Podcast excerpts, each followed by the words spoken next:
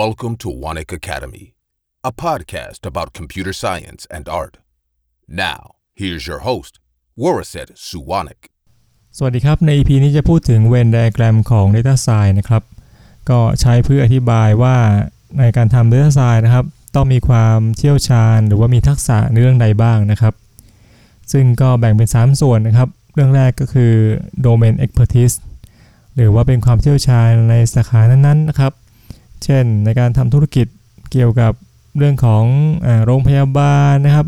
ธุรกิจด้านเกี่ยวกับอาหารเรื่องของแฟชั่นอะไรอย่างพวกนี้เป็นต้นนะครับ ก็ในการทำ Data Science เนี่ยเราก็ต้องมีความเชี่ยวชาญในแต่ละเรื่องนะครับ เป็นพื้นฐานอยู่นะครับ ถัดไปนะครับเรื่องที่ 2 คือเรื่องของสถิติ แล้วก็คณิตศาสตร์นะครับ หรือว่า stat แล้วก็ math นั่นเองนะครับ statistics แล้วก็ mathematics นะครับ เรื่องที่ 3 ก็คือเรื่องของ computer science แล้วก็ IT นะครับสามเรื่องนี้มีบทบาทอย่างไรบ้างนะครับ มาดูเรื่องแรกก่อนแล้วกันนะครับ เรื่องของ domain expertise นะครับ ความเชี่ยวชาญในแต่ละสาขานะครับ ก็ถ้าดูตามไดอะแกรมที่เขียนไว้ในเอพิโซด image นี้นะครับ ก็จะเห็นว่ามีผลเรื่องของ intuition นะครับ intuition เนี่ยเขาก็แปลว่าเป็นการอย่างรู้นะครับ หรือว่าการรู้เองนะครับ หรือว่าความรู้สึกนะครับ ซึ่งผมคิดว่าเออถ้าแปลว่า sense ก็ก็ดีนะครับ แปลอังกฤษเป็นอังกฤษนะแปลว่า sense นะครับ intuition แปลว่า sense นะครับ ก็คือว่า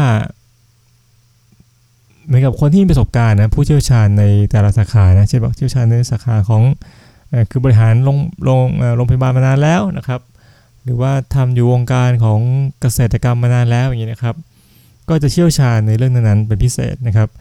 เวลาตัดสินใจอะไรก็จะมักมักจะไม่ค่อยพลาดนะครับ ก็ใช้เรื่องของเซนส์นะคือจะมีเซนส์ในเรื่องต่างๆเนี่ยค่อนข้างดีนะตัดสินใจได้ไม่ค่อยพลาดนะครับ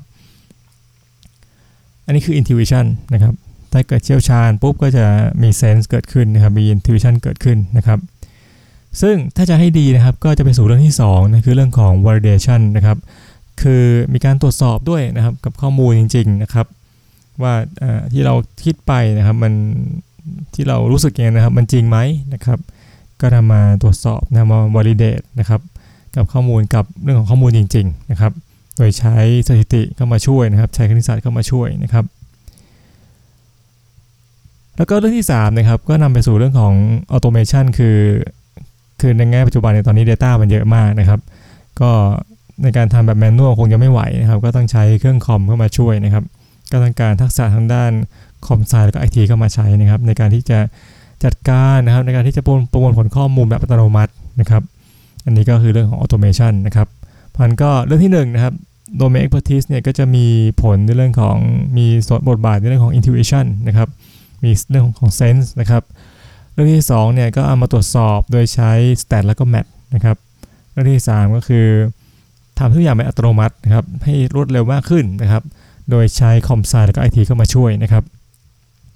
ซึ่งอันนี้นะครับในส่วนที่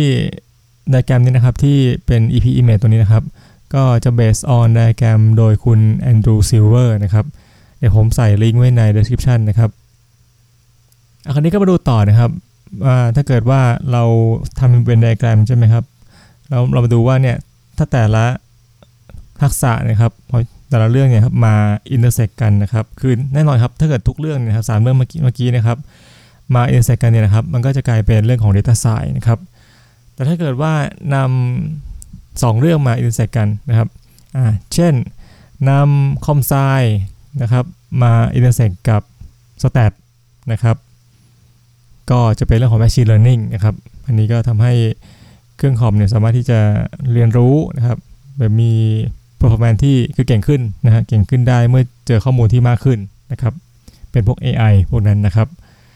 ถ้านำ com sci มา intersect กับความเชี่ยวชาญในด้านธุรกิจนั้นๆนะครับ หรือว่าเป็นเรื่องของโดเมนนั้นๆนะครับอันนี้ก็เป็นเรื่องของการพัฒนาซอฟต์แวร์นะที่ตอบโจทย์นะครับ ในเรื่องของ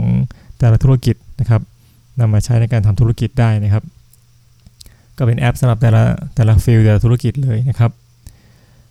แล้วก็ถ้าเกิดว่านำสถิติแล้วก็คณิตศาสตร์นะครับ เข้ามา intersect กับเรื่องของ domain expertise นะครับ อันนี้ก็เป็นเรื่องของการวิเคราะห์ข้อมูลนะครับ เพราะว่าลำพังเนี่ยสถิติเพียงอย่างเดียวนะครับ อันนี้ก็อาจจะเป็นเรื่องของทฤษฎีเรื่องของสูตรต่างๆนะครับ แต่ถ้าเกิดเรามาใช้ประยุกต์นะเข้ากับเรื่องของธุรกิจนะครับ อันนี้ก็เป็นการวิเคราะห์ข้อมูลนะเรียกเรียกว่า data analysis นะครับครับก็ประมาณนี้นะครับเรื่องของ Data Science นะครับทักษะต่างๆ ที่ใช้ในการทำ Data Science นะครับแล้วก็บทบาทนะครับของแต่ละทักษะในการทำ Data Science ครับ ก็หวังว่า EP นี้คงเป็นประโยชน์นะครับ สวัสดีครับ